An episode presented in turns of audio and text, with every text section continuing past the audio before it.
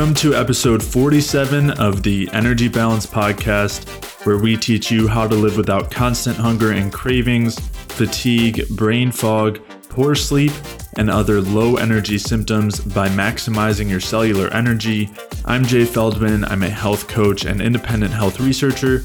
And joining me again today is my good friend Mike Fave. Mike and I have been studying health and nutrition together for a long time now and Mike also draws on his experiences from working within the healthcare industry. Today's episode is going to be part one of our take on the croissant diet. And in this episode, we'll be digging into a lot of the biochemistry and underlying physiology behind uh, the croissant diet perspective and, and what we think about it.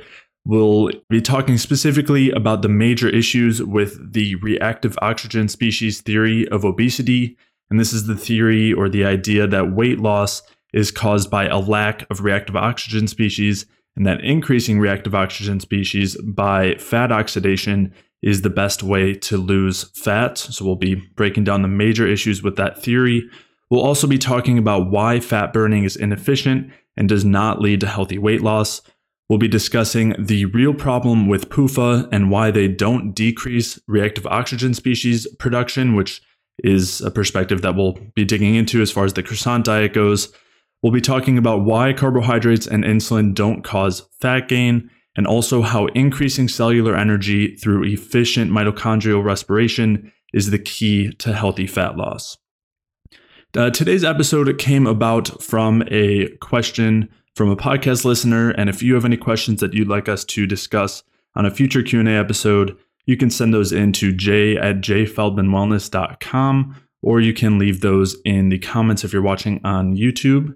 And if you are new to the podcast, then after listening through today's episode, I'd highly recommend you go back and listen through episodes one through seven, where we take some time to build a foundation as far as the bioenergetic view of health.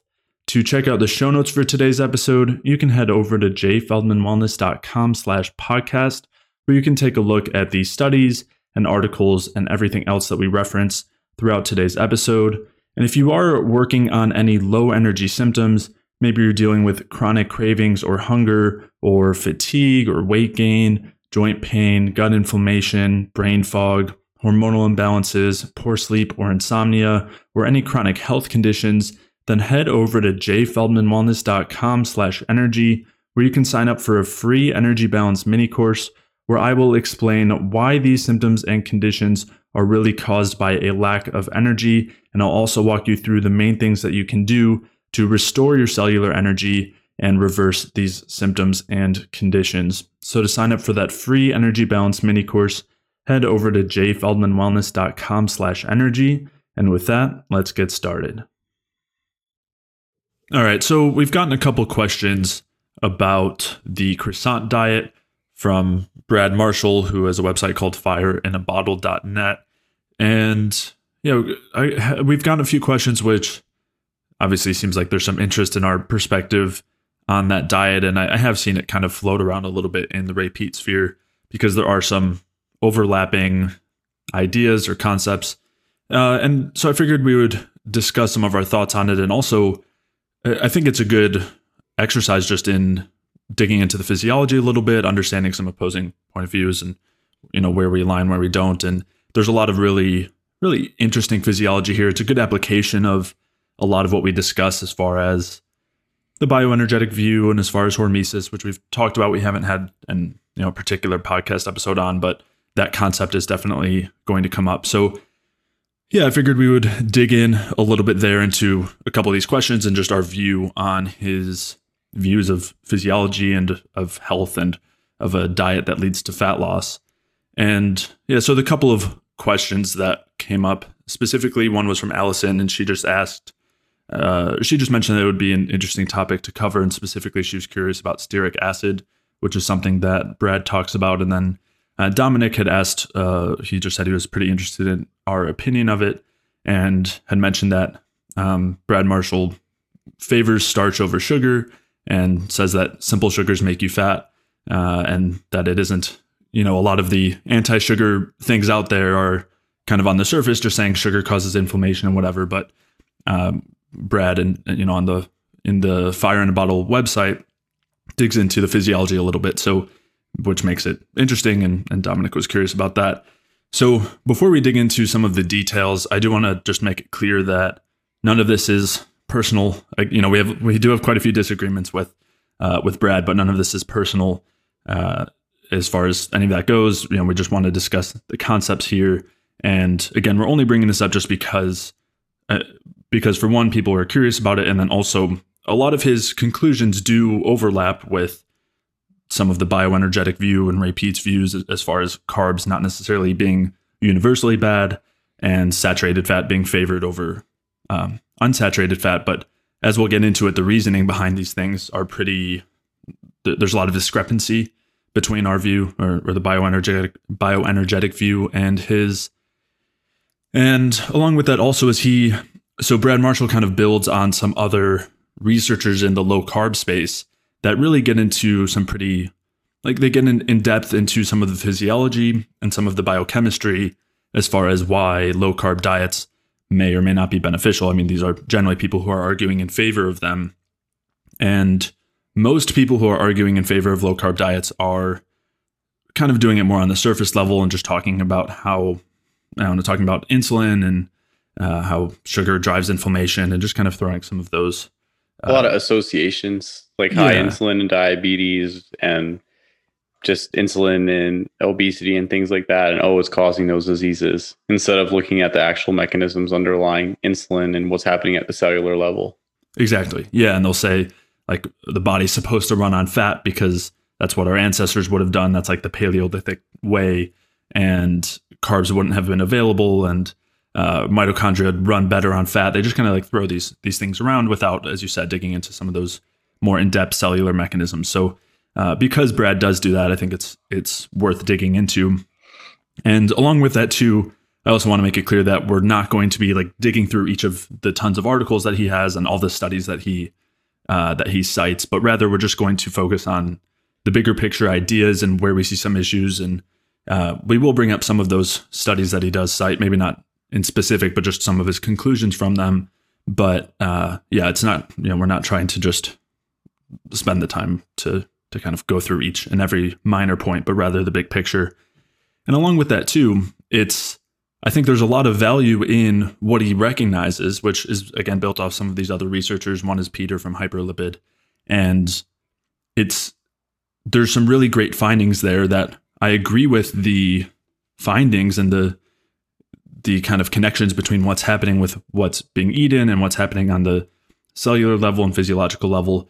But basically, you know, with the bioenergetic bioenergetic view, we basically draw the opposite conclusion from the same some of the same evidence and some of the same concepts. So, uh, even though Brad happens to have some similar conclusions, I would say it's almost kind of coincidental, and we'll get into that. But just to start it off, also the kind of basics of the quote unquote croissant diet uh, is basically a high saturated fat diet, a very low PUFA diet, uh, favoring glucose, like some amount of glucose, not a huge part of the diet, uh, but being very anti fructose and relatively low on the protein side. And then with this, too, one of the main ideas is wanting to keep insulin low, which for the most part, a lot of these concepts are very similar with the low carb crowd, where fructose is kind of a poison. And I'm not saying that Brad is saying it this simplistically, but the idea is that fructose is a poison and insulin drives fat gain and insulin resistance and diabetes and all of that, which we've talked about quite a bit, and I'll link to some of those episodes specifically about insulin, but also we'll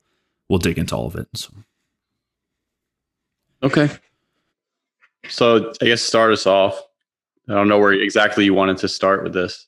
Well, so the, so uh, from this, you know, Brad Marshall basically puts out two main. He kind of goes through two main theories as his main support for his diet and conclusions and how he came to it.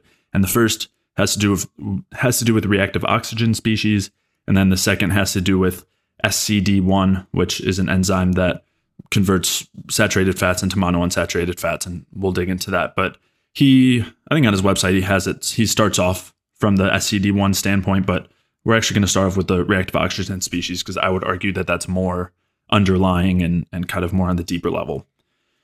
So, just to start with his you know, paraphrasing his general view here, or just even before that, I guess, like what are reactive oxygen species and why they matter. Uh, basically, these are byproducts that are produced during the regular processes of energy production. They're also produced outside of the mitochondria, uh, just when anytime there's any sort of kind of damaging or destructive agent, and which then interacts with various proteins or fats or sugars. And basically, these it, it creates free radicals, which uh, can cause this kind of oxidative stress that's talked about quite often. And reactive oxygen species is one of the main um, main forms of free radicals, and they are produced just normally when it's like a normal byproduct of energy production. But certain things will lead to increases in their production and decreases, and they basically act as pretty major signaling molecules of the general state of the cell and the general state of a tissue or just health in general. You want to add anything there? No, I mean it's just it's pretty basic whenever you're producing energy through the mitochondria, whether it's cell respiration, beta oxidation, there's going to be some production of reactive oxygen species. Right. I just wanted to clarify that it's like it happens through cell respiration or beta oxidation or mm-hmm. yeah anytime we're basically converting some fuel to energy it's a normal byproduct and so uh, from the fire in a bottle croissant diet point of view, and this is also building off of hyperlipid or Peter from hyperlipid. The idea here is that reactive oxygen species end up being beneficial in large amounts because they basically I mean, I don't know if they say this as much, but I would argue that they're basically signaling stress. And because of that, they cause this adaptive cascade in response to that stress. And that adaptive cascade leads to an increase in oxidation of fat. It leads to the release of stress hormones. It leads to the activation of all of these of all these kind of signaling molecules. So this would ends up involving the sirtuins. It involves AMP kinase. It involves MAPK and or MAPK, um, NRF2. Like there's the sometimes the JNK pathway. There's just all these different um, like adaptive signaling compounds that are involved when there's a lot of reactive oxygen species produced.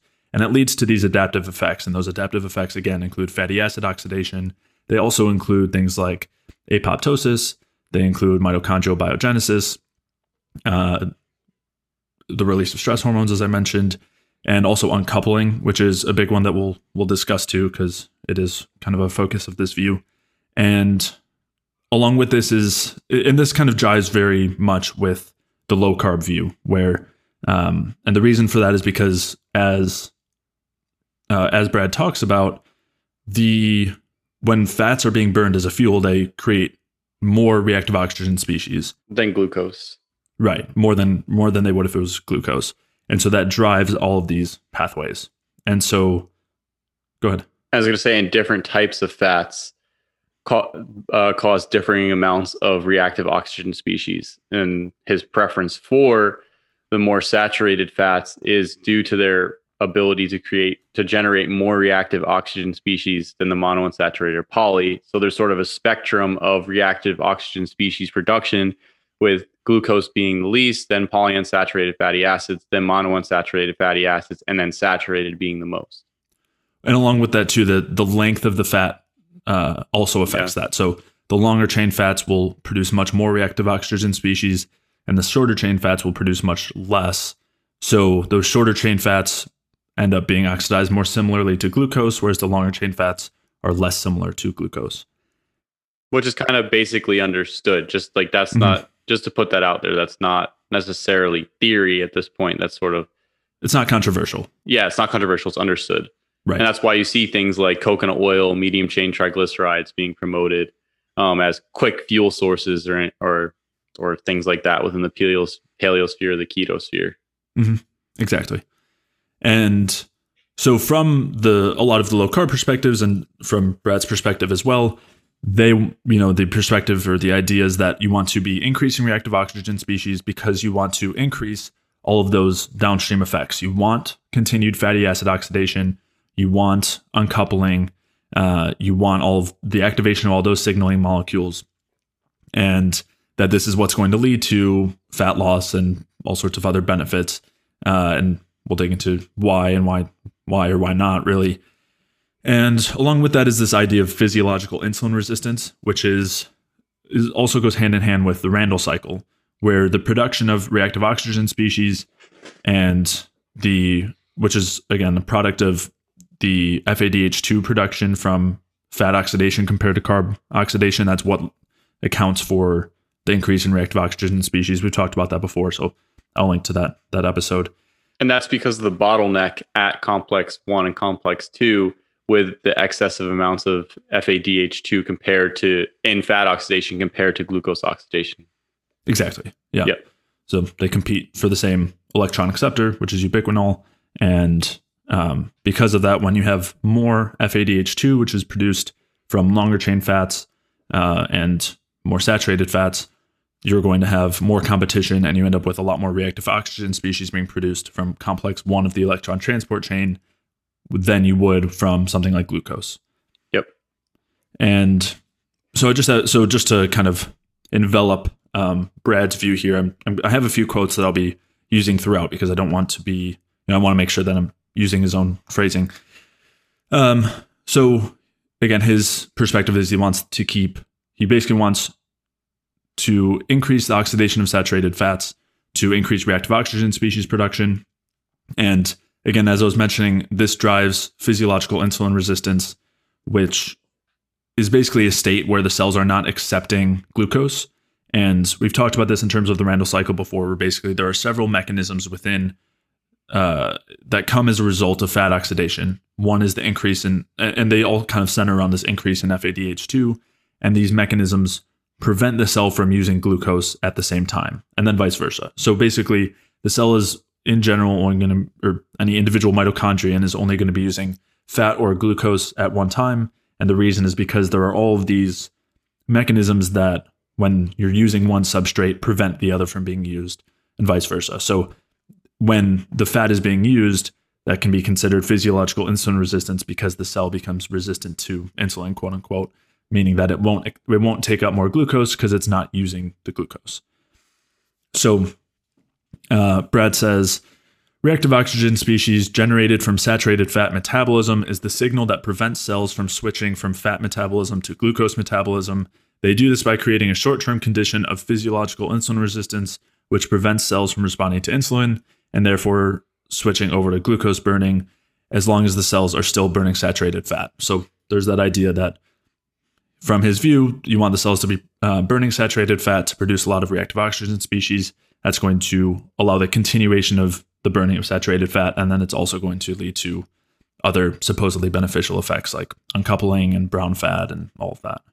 And I think the big thing for him to start was weight loss because right. you're continuing to drive fatty acid oxidation in the state. So then, and if that's the case, then you should be able to burn off all your weight essentially. Right. That's the idea is that more fat oxidation, meaning more burning of fat as a fuel, equals weight loss, which is important to bring up because that's it's not quite that simple. The other thing I want to point out here is that your body is not only doing either fat oxidation or glucose oxidation. That mm-hmm. on the cellular level, yes, that may be the case. The mitochondria is going to either do fat oxidation or glucose oxidation. And obviously, the differing types of fats have a differing effect as well, whether it's you know a medium chain triglyceride or short chain fat, etc. Mm-hmm. Uh, so, with because I, a lot of people I think get caught up sometimes in the idea of the Randle cycle, where they say, "Oh, I'm going to gain weight if I eat fat and carbs at the same time," because you can only you can only oxidize one or the other. But your body's always oxidizing both at the same time. There's always yeah, and that's your body, which is different from your cells. Obviously, your body is composed of cells, so different different cells are oxidizing different substrate at the same time. You're always going to have fatty acid oxidation. You're always going to ha- have a degree of in of glucose oxidation. It's just how much are you using in different areas. And so the the the purpose or the the idea behind Brad's ideas is to basically push higher fat oxidation. And it, and I think initially it was to lose weight if mm-hmm. I remember correctly from reading his articles. Uh, so it was to push fatty acid oxidation pretty significantly, induce a general state of physiologic insulin resistance, and then essentially your body is going to burn through your fat. Fat burning mode. yep. Which is yeah. the same thing they talk about with with keto is the and, and a lot of people don't realize this is that in keto, there is a physiologic insulin resistance, mm-hmm. and the thing is, is insulin is low because there's there's no there's not necessarily such a need for insulin at that point because there's not a lot of carbs being consumed, and a lot of the body is functioning basically on fatty acid oxidation. So in the keto state, you are insulin resistant. I know a lot of people try and use it as, oh, I'm going to fix my insulin resistance with keto. And it's like, no, you're just like, you're now you're more insulin resistant. You're just not eating carbs. Right. You're just entirely avoiding that um, stimulus. And, and it's really important to point that out. And again, that is why I felt like this was worth digging into because, yeah, most people who are in favor of low carb, whether they're pushing that out to other people or just doing it themselves, they're not aware that they're what they're doing is causing that physiological insulin resistance. It is increasing oxidative stress on this, uh, you know, cellular mitochondrial level, and it's just when you d- get down into it, if you're arguing for low carb and for keto, you have to be arguing for that, which Brad is doing, which is why I think it's worth digging into. But most people don't realize that, and if you were to tell them that, they would maybe say that's not such a good idea. So it's worth pointing out that that uh, you know to kind of I guess prevent that sort of cognitive dissonance uh, and, and for people to actually understand what they are doing when they're using these interventions. Well, and the, and the thing I also want to point out here is physiologic insulin resistance is actually different from pathologic insulin resistance. Being insulin yeah. resistant in a keto state or using the methods that Brad discusses, which is semi similar to a keto state, is can be reversed.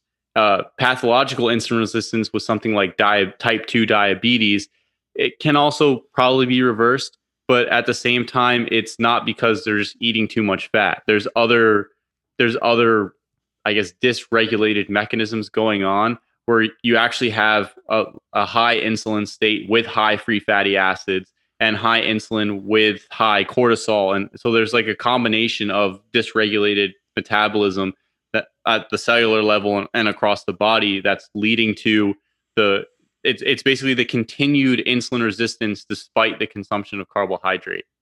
Uh, right. And so that's an entirely different. They're just because they're insulin resistance and they have this like they at the cellular level the same sort of ideas going on where the cells are not accepting glucose. The way it's happening is different.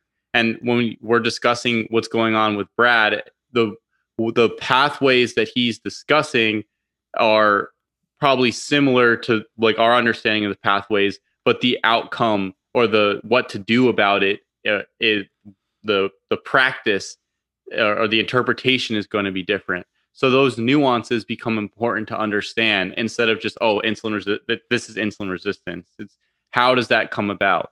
Um, and that's that's why I think it's important to uh, as you mentioned, but also why I think it's important to go through it is because it's important to go through the nuance and understand the mechanism because the mechanisms as far as creating ROS at the mitochondria from oxidizing fatty acids that that's not controversial it's just the question is is do we really want that? And then so basically it's are we going to go through we're going to go through essentially the the the nuance behind that. But i know it at the beginning here like with throwing or jay at least is throwing a lot out to start because you have to set up the picture in order to you know in order to to con or to have a discrepancy with the argument. And you first have to go through what all the presuppositions are mm-hmm. before you can even say well i don't think it's right because of this like because there's a lot of with at least with, even with brad's argument or with the keto arguments for people who are arguing it for on a cellular for it on a cellular level there's a lot of um i guess background or foundational concepts that need to be discussed or brought out and that and a lot of them aren't even controversial. So yeah, definitely. And and just to clarify too about the insulin resistant situation, you can be avoiding carbs and be just physiologically insulin resistant and then go back to eating carbs and still be quote unquote pathologically insulin resistant too.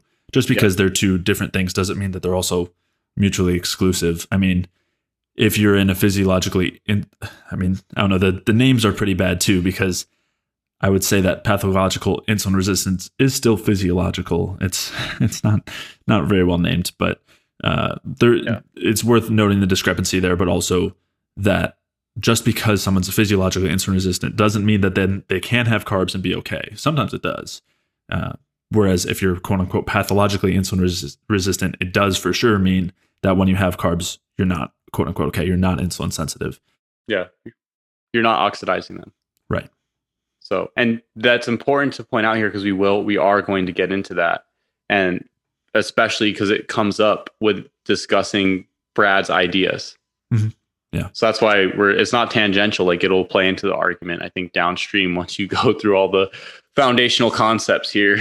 Yeah. Yeah. And so the other main one, going, going on to that next one from the reactive oxygen species side of his argument, has to do with the saturation of fats. So, as you kind of mentioned earlier, uh, saturated fats are going to lead to a greater amount of FADH2 production.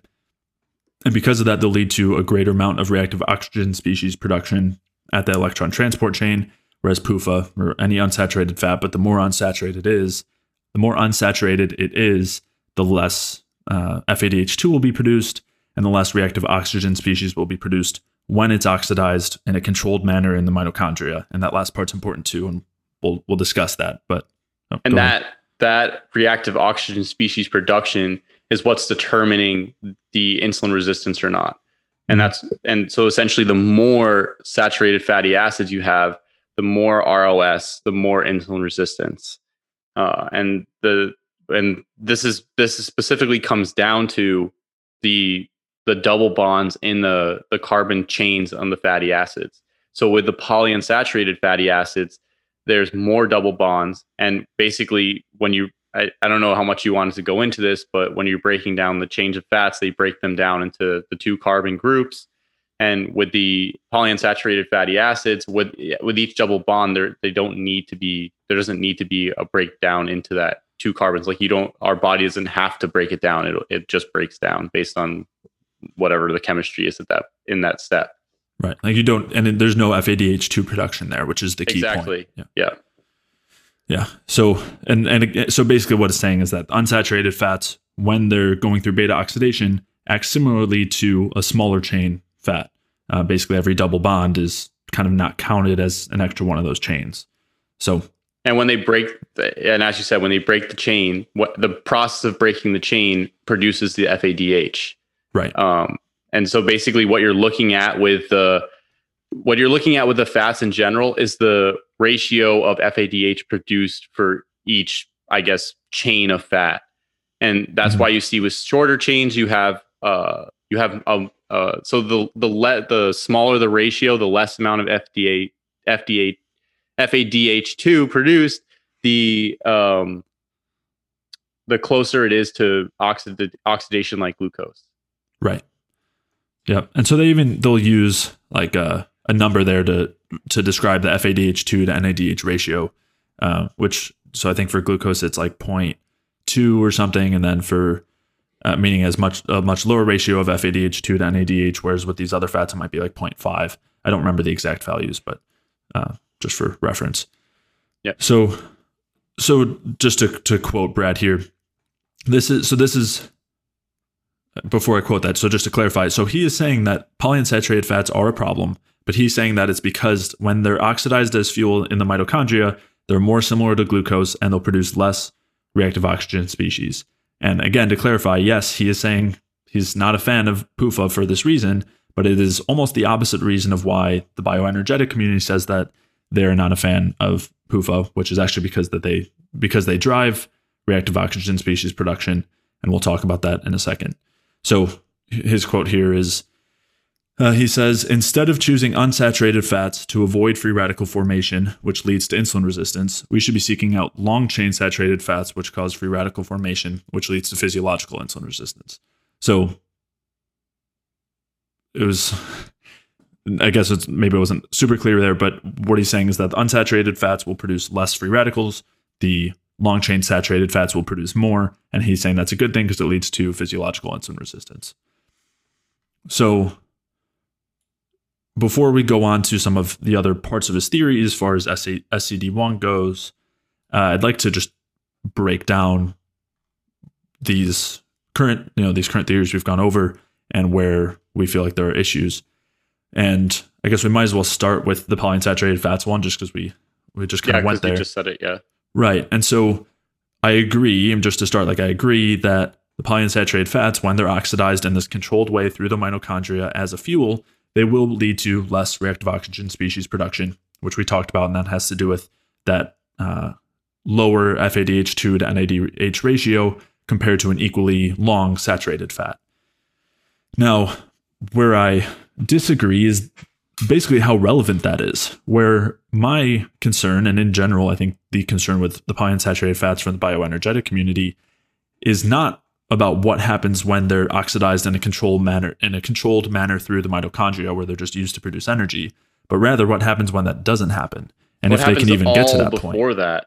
Exactly. And yeah, exactly. And and if that even does happen, because as we've talked about in the past, uh, fats are not like the only purpose of fats is not fuel. They're also used structurally, and they're also used as basically signaling molecules, and that is very much the case when it comes to the polyunsaturated fats.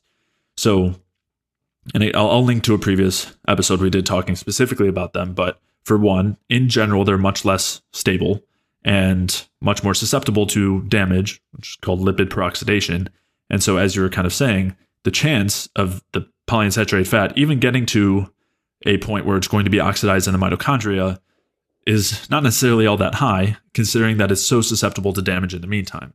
And, you know, we've talked about some examples of this as far as why, you know, if you were to leave basically one of those fats out at room temperature or 98 degrees like our bodies are at, uh, on a counter, it's going to oxidize there and get damaged uh, just from sitting out on the counter like that. So, not to mention any cooking or digestion either.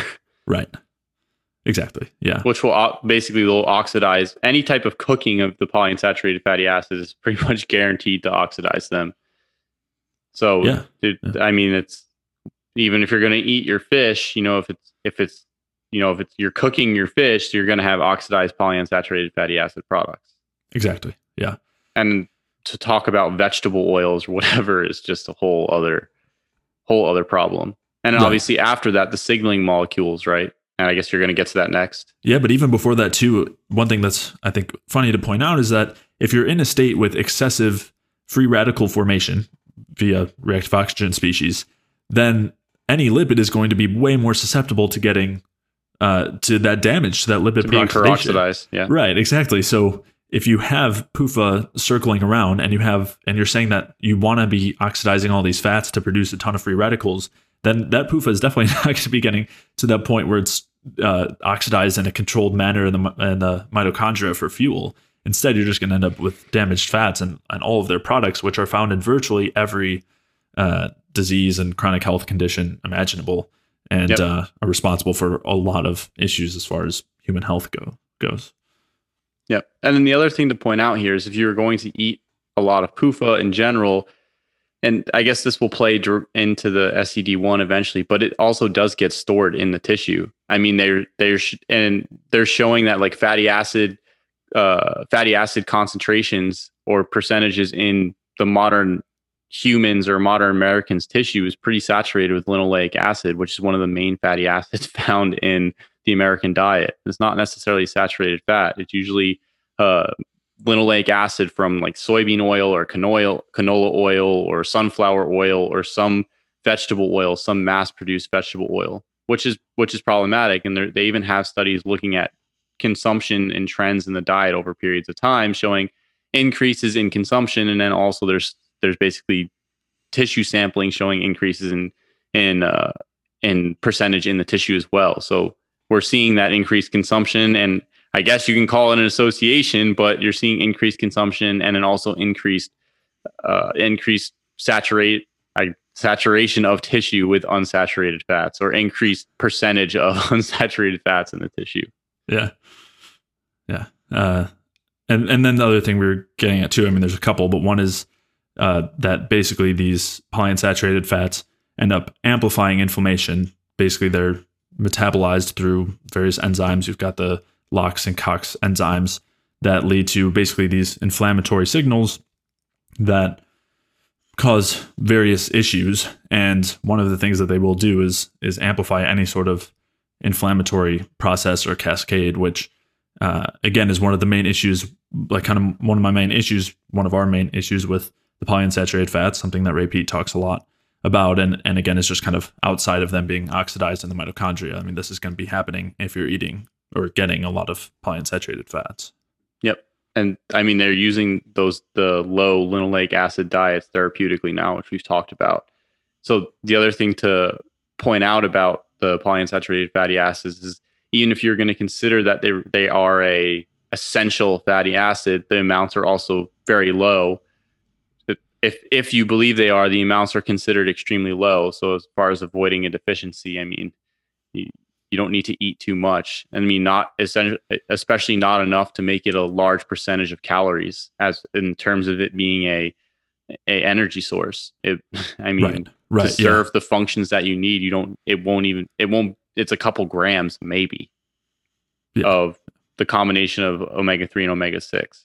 So, though overall, just the, there's not a good picture for consuming large amounts of polyunsaturated fatty acids as an energy source, and right. it's also, it's also, as far as them being substrate to drive more insulin sensitivity, I mean, in that case, just have carbs. yeah, definitely. And again, I mean, Brad agrees that, you know, for, he agrees for the most part that we shouldn't be eating polyunsaturated fats. But again, his reasoning is kind of opposite of ours. And I guess I'm thinking along the SCD1 type of deal. Okay. Well, we'll we'll get there. Yeah. I know we haven't gotten there yet, but I guess I sort of conflated or not conflated, but was like thinking along that pathway.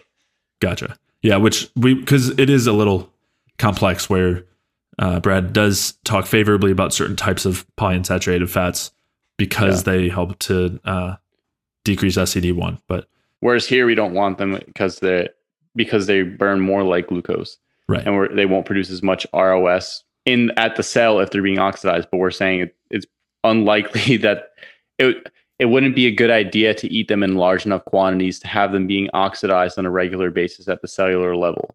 And if that was happening, you'd be ending up with way more free radicals, anyways. Yeah, but not from ROS generation at the mitochondria, from other processes outside of of the uh, oxidative metabolism of the polyunsaturated fatty acids, just from being in the body in general and being highly peroxidizable. That's true, but also in the mitochondria too, where one of the things that does happen when we eat a oh, lot yeah. of PUFAs, they get integrated into the cellular structure, and that includes the structural components of the mitochondria. It includes cardiolipin, which is one of the parts of the electron transport chain. And it also includes what's called a mitochondrial membrane, which is where the electron transport chain exists. And so if you have a lot of polyunsaturated fats in those areas, you do see a lot of reactive oxygen species produced. And you also see uncoupling and you also see the driving of fatty acid oxidation, which is all of the things that Brad is saying are good that uh, you know I'm, we would argue are not good. And we'll, we're about to get into why exactly those are so not good. But uh, the polyunsaturated fats are actually one of the main drivers of of that state of perpetual fatty acid oxidation and perpetual stress. So, yep. This is over long term consumption with incorporation into the mitochondria itself. Right. So you have it has basically you have to l- look at it from more than the perspective of oxidation. Right, as a fuel, like oxidation is a fuel in the mitochondria. Exactly. Because everything in the, the lens that we're seeing here with Brad is looking at it from the perspective of oxidizing a substrate as a fuel but it's what else does this substrate do as it moves through the body and, and every other component before it, it even becomes oxidized? And what happens if it becomes uh, a, a part of the tissue? What happens if it becomes a part of the mitochondria, a part of the cellular structure? What problems happen there? I mean, then I guess you can go to like the membrane saturation pacemaker theory. Yeah, and we have talked about it. I'll link to articles and previous episodes about it. But basically, the the what it shows is that the more unsaturated fats we have in the membranes of the mitochondria and also of the cell as a whole, the faster we age. And yeah, after a specific point. Right. Yeah. Uh, basically, it drives aging and decreases lifespan, which is the opposite of what the goal is for both us and Brad. He's just and and we actually do again to be clear, we be, we do agree that PUFA are bad, but um, and should be ideally for avoided. But it's for opposite reasons, basically. And we also do agree that at, at least the studies show that polyunsaturated fatty acids uh, don't cause insulin resistance like saturated fatty acids do. That's not controversial. That's pretty much known. Yeah. In the feeding studies that they do, basically, right. you'll you'll see that as far as from an oxidation standpoint. When you flood with saturated fatty acids, you will get insulin resistance. Right. But as we talk, as we'll talk about later, specifically specifically with SCD1, when you do have PUFA, it does make carb metabolism. It does dramatically impair carb metabolism and lead to insulin resistance and fatty liver and all of that. Over the so, long term, yeah. Yeah. Yeah. Yeah. So again, and this is, it, I mean, that's a perfect example, basically, where oxidizing this as a fuel, you know, doesn't produce a lot of free radicals from our perspective. That's not really such a problem. oxidizing PUFA as a fuel our perspective is everything other than that is a huge problem. And uh, yeah, so that's why we would still say it's. and that's the pro- that's the problem with context because right. you have what's the context of oxidation or uh, what's the context of being exposed to PUFA acutely versus in the long term? What's the context of looking at PUFA just from oxidizing as a substrate versus what else goes on in other levels in the body, whether it's inflammatory mediators or integration into the tissue? So you have to look at multiple contexts to get a, a, larger picture overall. You can't just focus in on one specific me- pathway or mechanism. I'm not, I'm not accusing Brad of doing that at all. I'm just talking about it from the perspective in general, like as a general statement. You have to look at everything in context, or mm-hmm. else you won't be able to get an ideal picture because some things in certain contexts look great whereas other things in other contexts don't look so don't look or the same thing in another context won't look so great so it's sort of trying to look at the whole picture and all the context in general to get a general understanding of how is this substance or or this component working in the system and also yeah. you need to have a context of the system too right right and and again as you said uh like as you said you're not accusing brad of doing this and he does have kind of opposing views of pufa in the same way that we do where we're saying when they're oxidized, maybe not in the mitochondria as fuel, maybe not such a problem, but other than that, huge problem. And he's saying the opposite, where oxidizing them as a fuel in the mitochondria is a problem. But otherwise, and as far as their effects on SCD1, they're actually semi beneficial. So we'll get to that. But, um, and, you know, as I said before, we basically have opposing interpretations as him, uh, with, whereas we agree with kind of the evidence that we're using. But kind of again opposite opposite interpretations. We draw different conclusions. Basically. Yeah, opposite conclusions. Yeah, and so that does lead to the next kind of the main feature of this the uh, the kind of ROS reactive oxygen species theory of obesity that he's putting out, which is that increasing free radicals, increasing reactive oxygen species is the goal. Uh, and so that's something that we basically disagree with entirely. Well, I shouldn't say entirely, uh, but contextually in the way that he's putting it, I would disagree with. And so again, to clarify, he's saying basically that I would, you know, I would call it inefficiency of uh, substrate oxidation. So because saturated fat oxidation is relatively inefficient, it creates these free radicals that causes this whole stress cascade with inflammation and I would argue really degeneration. And a couple of pieces here that I think are worth noting is is basically that you know, we talk about energy being that central factor that determines health. And when you're producing a lot of reactive oxygen species and creating these stress cascades uh, through inefficient energy production, you're ending up with a lack of energy. So when you're using a lot of fat for fuel, you are producing some energy, but it's at a much lower rate because you have this free radical production and you have this these kind of breaks in the system. You have the excess FADH2, which then leads to a lower NAD to NADH ratio, and that slows down the whole system. Like in the, in the short term, it leads to low energy.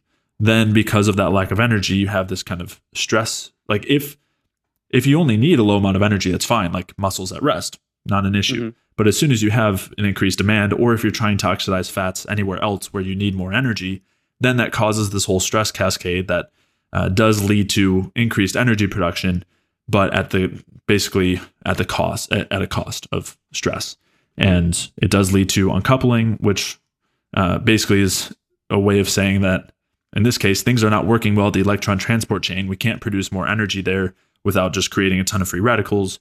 So we're going to produce as much energy as we can higher up in those cycles in the Krebs cycle and then in beta oxidation or glycolysis. And then ex- expend it as heat. Right. And then you end up with a bunch of uh, dissipation as heat.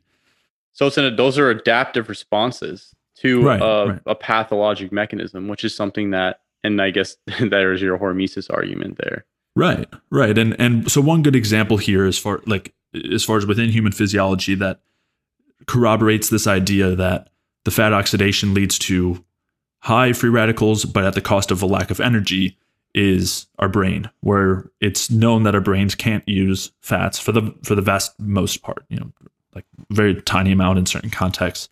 Uh, and if so, it has to be very short chain fats. And anyway, on from there, basically, our brains can't use anything that produces a high FADH2 to NADH ratio, like a long chain saturated fat, because of this, because it'll produce so much of these free radicals without being able to produce a lot of energy. And we know that our brain is our by far the most energy intensive organ or tissue in our bodies, where it only makes up 2% of our total body's weight, but uses as much as, you know, around 20% of our total energy that we produce. So this is why our brains have to be fueled on glucose or ketones, and ketones are oxidized very similarly to glucose in that they have a low FADH2 to NADH ratio, uh, mm-hmm. leading to very efficient energy production with a very low amount of reactive oxygen species. And that production of energy is what I would say makes all the difference. And we can dig into why that is, but but I would, just to kind of set that foundation is that I think that the most important thing is having very efficient energy production that leads to a lot of ATP production, also a lot of CO2 production, which is um, which is basically the the most vital component of of our bodies. And by vital, I literally mean like life giving. Structure, structure, pro- providing, organizing. Mm-hmm. It's the organizing force of of or the coherence or the quorum creating force of the body. That's I mean that is our our point of view in general and that, that I guess that goes down to if you want to talk about it from a structuring water perspective. Right. Right. So, which is then whereas these other mechanisms and pathways that are being discussed in these other levels are let's rely on these backup systems. Let's induce a stress and then we have all these protective adaptive mechanisms and let's let's just keep inducing those. Exactly. Instead of why don't we just not rely on the adaptive mechanisms from the start. Why don't we just oxidize sugar fully to as much ATP as possible and produce as much CO2 as possible, drive the Bohr effect, and keep the system, I guess, in its feed forward cycle and running flowing. smoothly, flowing exactly. Yeah, yeah, uh, and and so the the main place where this differs, like where people get this idea that we want to be driving those stress cascades, does come down to hormesis, which is this mistaken idea, and I've I would say uh, where the I basically the idea is that a small amount of stress or some amount of stress leads to adaptations that make the organism stronger in the long term. And the short of it is that yes, the organism becomes stronger in response to stress and that it's more resilient to that stress or less affected, I should say, by that stress. But I would say that in the long term, that comes at a cost of basically health. And also longevity in many cases. But this is where a lot of the, again, a lot of the hormesis ideas and support comes from a lot of research that does have to do with longevity, where what they see is that in, especially in organisms like C. elegans, which is a very tiny worm, and uh, yeast uh, and things like that. Yeah, and in yeasts as well. Uh, basically, very primitive organisms. What you see is that when these stress pathways are activated, uh, you see an extension in, in lifespan. And that involves all of these signals that are supposedly supposed to be beneficial and are driven by things like fat, fatty acid oxidation. They're driven by basically any sort of stress. They'll they'll do calorie restriction is a is a huge one. Uh, but the problem here is is basically just a, a conflation of this research, a misunderstanding of this research, and misapplication of it. Where, especially in the case of something like uh, the C. elegans, the extension of lifespan is not happening because the C. elegans is healthier, but instead is happening because it's basically hibernating. It's it's transitioning into a hibernation state, which happens to be characterized by excessive fatty acid oxidation and a lack of glucose oxidation and a lack of energy and a lack of electron uh, transport chain function and a decrease of function, which is important to keep in mind from the hibernation state. It's not like the worm is it's not like the worm or the yeast or the rat or the monkey are when they go on these diets, whether caloric restriction, whatever method they're using, they all of a sudden are more they're like more active, they're doing better overall, they're they're have a higher libido, they have a better mental function, et cetera, et cetera, et cetera. It's more like okay, they're now they're you know they're they're not doing as much in the hibernation state the worm is pretty much inactive. It's right. so it's like yes the lifespan is extended great. But at the same time it's like what are you sacrificing for that? You have you have the total amount of time expended but what's being done in that time is is it almost cancels itself out because the quality of the time is is just eliminated especially for the hibernation period yeah yeah and then the, the other thing i think that we've pointed out in other podcasts is that in the real world, the that state, this hibernation state for a lot of these organisms is wouldn't really exist because the organism would most likely die. Yeah. Because they're weakened in this state. It's a weakened state.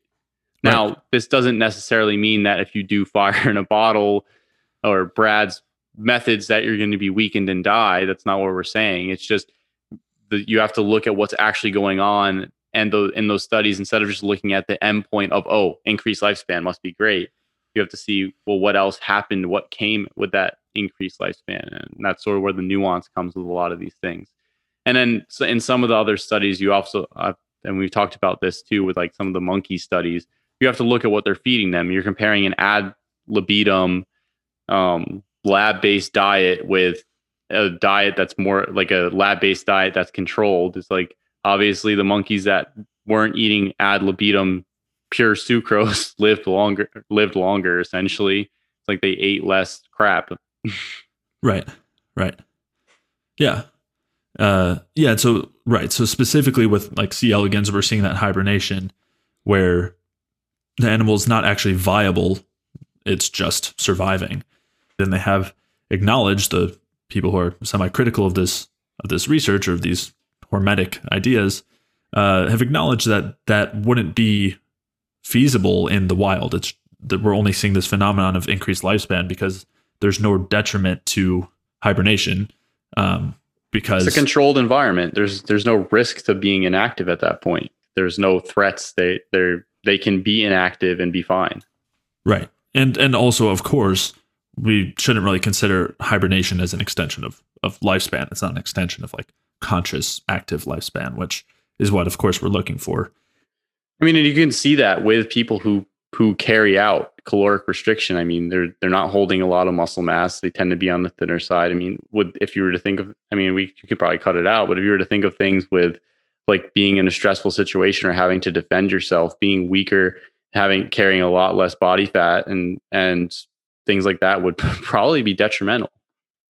Yeah, and you also see like a reduction in libido very often on a low carb diet or low calorie diets, you know, mood changes. Yeah. Yeah. Sleep issues.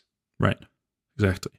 Uh and and so and as you were mentioning as well, in the studies outside of like C elegans for example, where they're looking at rats and they're saying calorie restriction, which is equivalent of stress, leads to lifespan extension and leads to all these benefits. And I've I've made this argument and explained all of this in detail in a couple of articles that I'll link to in the show notes. But the I would first say that it's not just as simple as calorie restriction, because instead, what they end up doing is they end up restricting the polyunsaturated fats. They end up restricting the inflammatory amino acids like methionine and cysteine and uh, tryptophan. And yep. as you said, also, there's generally pretty poor study design where they're doing calorie restriction versus ad libitum which is not the same as calorie restriction versus a control diet. So it's like it's obvious that they would see when these rats are being fed really bad food. It's obvious that they would see when they're eating ad libitum, there's all these problems, but that doesn't mean that the calorie restriction is beneficial. It just means that it's not harmful. Like it means it is better is. than the other diet. That's what you're seeing.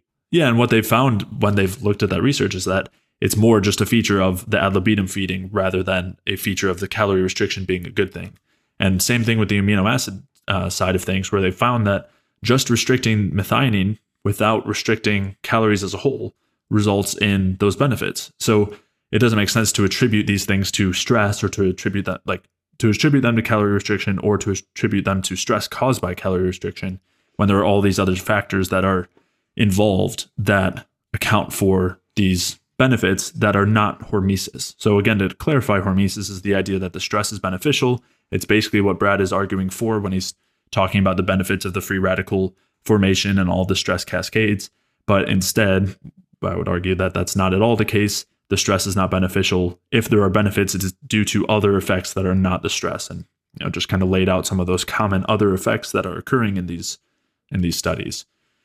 And along with that too, I'm I want to clarify that I'm not saying that uncoupling is harmful. I'm not saying mitochondrial biogenesis or apoptosis or autophagy. I'm not saying that those things are not beneficial in yeah. context, but it's it's context dependent and, and the important part, circling back to the importance of energy is and Brad has acknowledged this, which is that if you have a lot of ATP, that's also going to act as a bottleneck for uh, mitochondrial respiration, and it's also going to lead to free radical formation, which will lead to a lot of these adaptive effects. But the difference here is twofold. One is that you have energy, which means that you don't have signals of lack of energy, like AMPK, which amplifies a lot of these stress signals and has some unique effects on its own or unique pathways on its own that are kind of amplify stress. Uh, but the other thing is you have you're protected against the free radicals by the ATP itself and by the increased carbon dioxide. So instead of having a state where you have low energy, high free radicals, and resulting high damage and excess stress and activation of all these stress pathways to try to pick energy back up and you know without causing too much damage instead when you create similar effects of of like uncoupling mitochondrial biogenesis and autophagy through increased ATP, when you have enough ATP, and that leads to the free radical production, you do still have uncoupling, which is again a defensive or an adaptive effect where the it's basically a signal that's saying if we pr- keep producing energy, we're going to just keep providing, we're going to keep producing free radicals, and we have enough ATP, so we don't need to do that. So that's why you have the uncoupling in that context, just to kind of get rid of the excess substrate. But when you're doing, when you're instead going through uncoupling in the other situation, it's more of we need to stop this because of all these free radicals, but we don't have enough energy. So we also need to get as much energy as possible from those earlier steps of of respiration. And again, same thing with mitochondrial biogenesis, where on one hand you have it as a means of producing more energy from more substrate, whereas on the other hand you have it as a way to potentially be more resilient against stress. But again, the main differences here all come down to whether you have an abundant amount of energy or whether you have a lack of energy why it's happening essentially. Right, right. Whether it's efficient energy production or inefficient. And what Brad's arguing for is basically what I would say inefficient energy production and a lack of energy that drives stress. And I would say that the and free radical production. And I would really say that the only situation where you want to have increased free radical production is in the context of high levels of energy, high ATP as a braking mechanism. So uh, that's kind of the, I mean, one of the main issues. I mean, basically the main issue that I would say we have with his whole reactive oxygen species. Um, the other thing theory. I think you should point out before we go, or I think we should point out in general, is that he's t- when they're talking. Oh, I guess this will go to SCD one. It's talking about our ROS uh, closing. Was it SCD one that it was shutting down?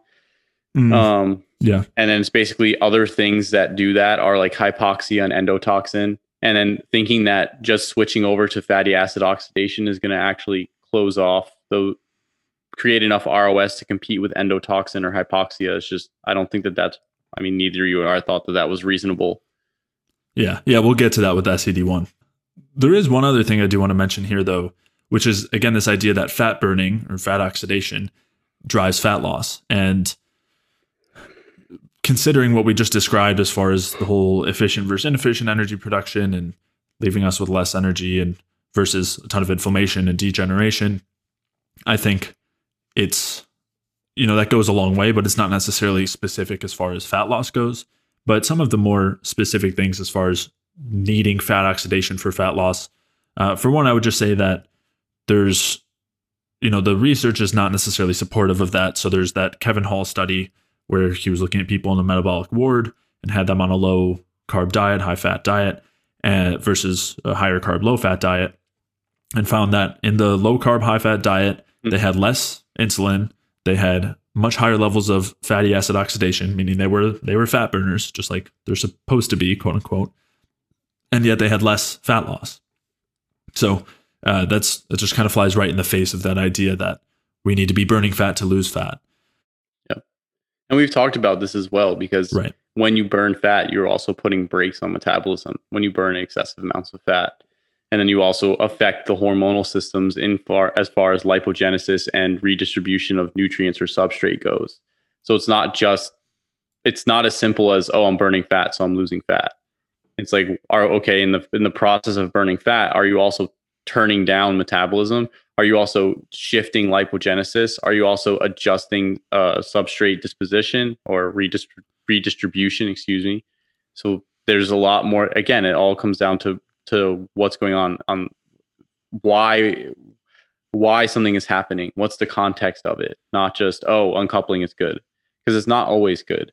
Oh fat loss fat burning is good. It's not always good. It really depends on on why it's occurring and where it's occurring. Mm-hmm. yeah. And to clarify too yes in order to get rid of body fat on a literal level it either needs to be burned or excreted. And just to clarify, that doesn't mean that you need to do things that increase fat burning to have fat burning. As we said earlier, there's always going to be some amount of fat oxidation going on. And as long as you're just getting that baseline level of fat oxidation, but you're decreasing fat deposition, you're going to lose fat. And the biggest thing that dictates fat deposition is hormone related. Hormone, yep. Yep. And so when you keep the stress hormones down by having adequate energy and driving thyroid hormone and um, actually having insulin, which yeah uh, is an important part of of making sure that the cells are getting carbohydrates and that the uh, liver is not only anabolic for fat tissue, which I think right. people need to understand as well. It's not just like insulin equals fat. It's not just insulin drives substrate into fat. It also drives substrate into other cells and tissues as well. So right. it's it's important to realize that just because you have insulin doesn't mean you're going to be fat. I mean, bodybuilders are using insulin to build tissue. Well, it's also important to, to recognize that fat can be deposited with low insulin. You know, otherwise, yep. people who were just only burning fat and having like then they would be losing a ton of weight like immediately, like at all times. They would never be able to store any fat, so they would just be nonstop burning whatever's coming from their tissues, which is not the case. You do still have fat deposition when you're not eating carbs and you have low insulin.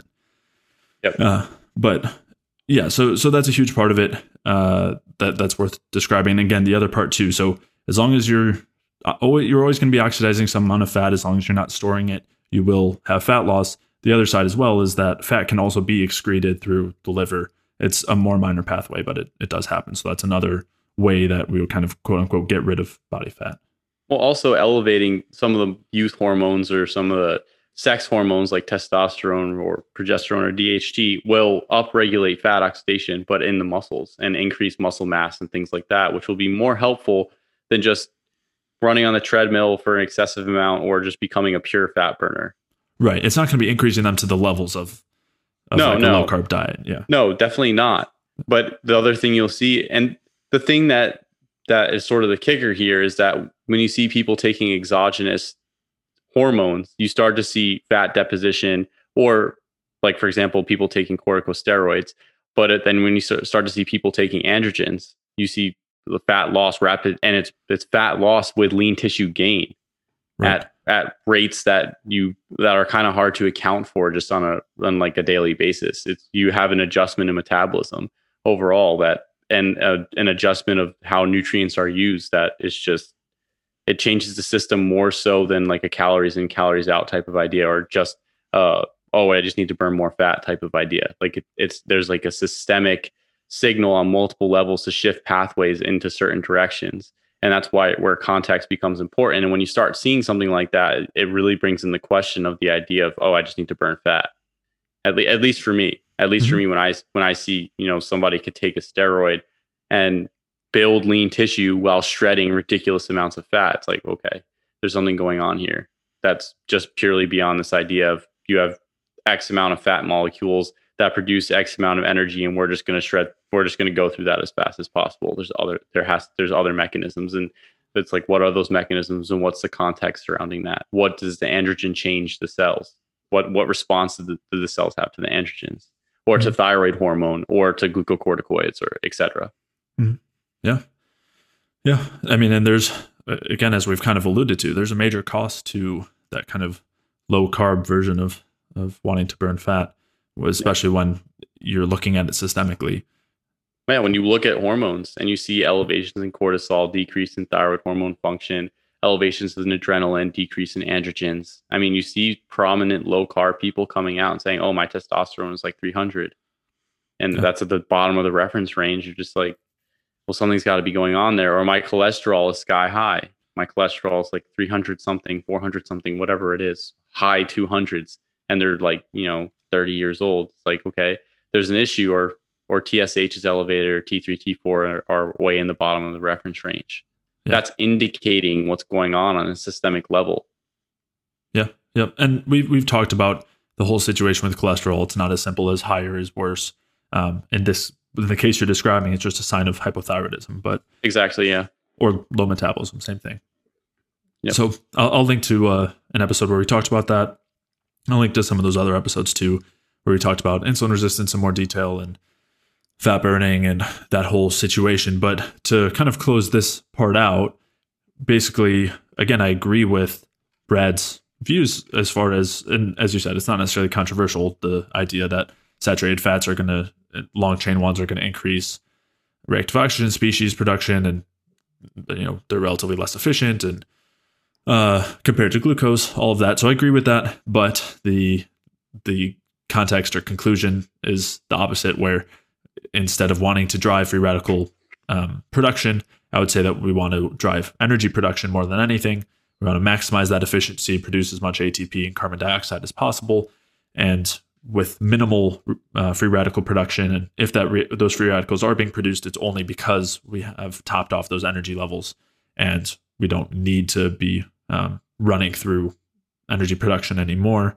And sometimes I think of this as kind of like an anti-hormesis idea, um, but yeah, so then you know I would argue that that would be the ideal way to do you know to lead to effects like fat loss and reducing chronic inflammation and um, just improving health as a whole. And it's also the best way to get those beneficial effects like uncoupling. If someone's trying to do that, I would say the much yep. better way to do it is is by producing a lot of energy efficiently as opposed to the opposite. Yep, I'm entirely on board. I mean, that's the basis of the entire idea that we present or the whole bioenergetic uh, view is to oxidize glucose or oxidize sugar in general and then basically create CO2 on the back end and continue it's like it's such a beautiful feed forward system that is yeah. like it's why let's try and optimize that before we start relying on all these backup obscure obscure backup pathways to to and to uh, induce some type of adaptive response. It's like yeah. I just the the whole idea is just it it blows my mind of let's create some sort of stress so that we can get the benefit from the adaptive response. Yeah, it's it's funny. It's like the what we're describing as far as like very efficient glucose oxidation, which I should say is easier said than done. A lack of certain vitamins and minerals, or excessive PUFA, or uh, endotoxin are all going to block that from happening. But the ideal version of just it's just kind of like a free flowing river of producing energy, and it's almost like the argument against it is like you have this uh, river, but you're supposed to like block it and siphon that water off, and then someone else is supposed to like carry that water in buckets and bring it back to the top, so it's still flowing through, but you're just like doing it through this weird convoluted way.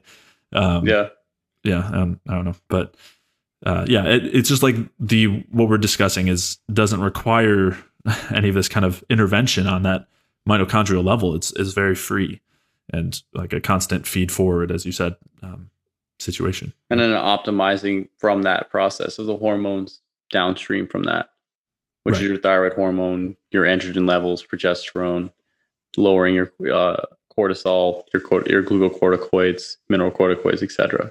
Yeah, and those are all just a reflection Exactly. It's just optimizing that whole system. That's yeah. the basic idea. And then once you do that, you don't have to rely on on these adaptive pathways. Yeah. So yeah. And just to clarify too, what I was trying to get at earlier was you were talking about hormones, and I want to clarify that those hormones are a reflection of that energetic state. They aren't, you know, we talk about them a lot, and that's because there's such an easy way to to characterize the state that's going on is by the hormones that are circulating at that time. And we can also see what happens when somebody adds those hormones onto their physiology and how they respond. So it's an easy starting place. But in reality, they're not the starting place. They are kind of secondary to what's actually happening underneath. They're the indicators, essentially. Yeah. They're the indicators of what's going on. Yeah, indicators and signals that tell the rest of the body what's going on elsewhere. Yeah, and when we look at them, it's it's showing us what's going on. Right. As while they are signaling molecules for the body, you can basically look at what the body's signaling and set, and get a sense of oh, this is what's going on. And right. I think those are looking at hormones is some of the, the easier way to do it. All right. I hope you enjoyed that episode. That was part one of our series discussing our thoughts on the croissant diet. In part two of the series, we'll be digging into another piece of the croissant diet, which is the SCD1 theory of obesity. If you did enjoy today's episode, please leave a like or comment if you're watching on YouTube or if you're watching elsewhere and could leave a five star rating on iTunes or a review. All of those things really do a lot to help support the podcast and are very much appreciated. If you have any questions that you'd like us to answer on a future episode, feel free to send those in to jay at jayfeldmanwellness.com. That's J A Y at J A Y Feldmanwellness.com. Or if you're watching on YouTube, you can just leave those questions in the comments. And to check out the show notes for today's episode, you can head over to jayfeldmanwellness.com slash podcast, where you can take a look at anything that we referenced throughout today's episode. And if you are dealing with any low energy symptoms, whether that's chronic cravings and hunger, low energy or fatigue, chronic pain, weight gain, brain fog, poor sleep or insomnia, digestive issues or inflammation or hormonal imbalances, or if you're dealing with any chronic health conditions or other symptoms, then head over to jayfeldmanwellness.com slash energy, where you can sign up for a free energy balance mini course where I will explain why these symptoms and conditions really come down to a lack of energy. And I'll also walk you through the main things that you can do to maximize your cellular energy so that you can reverse these symptoms and conditions. So to sign up for that free energy balance mini course, head over to jayfeldmanwellness.com slash energy. And with that, I will see you in the next episode.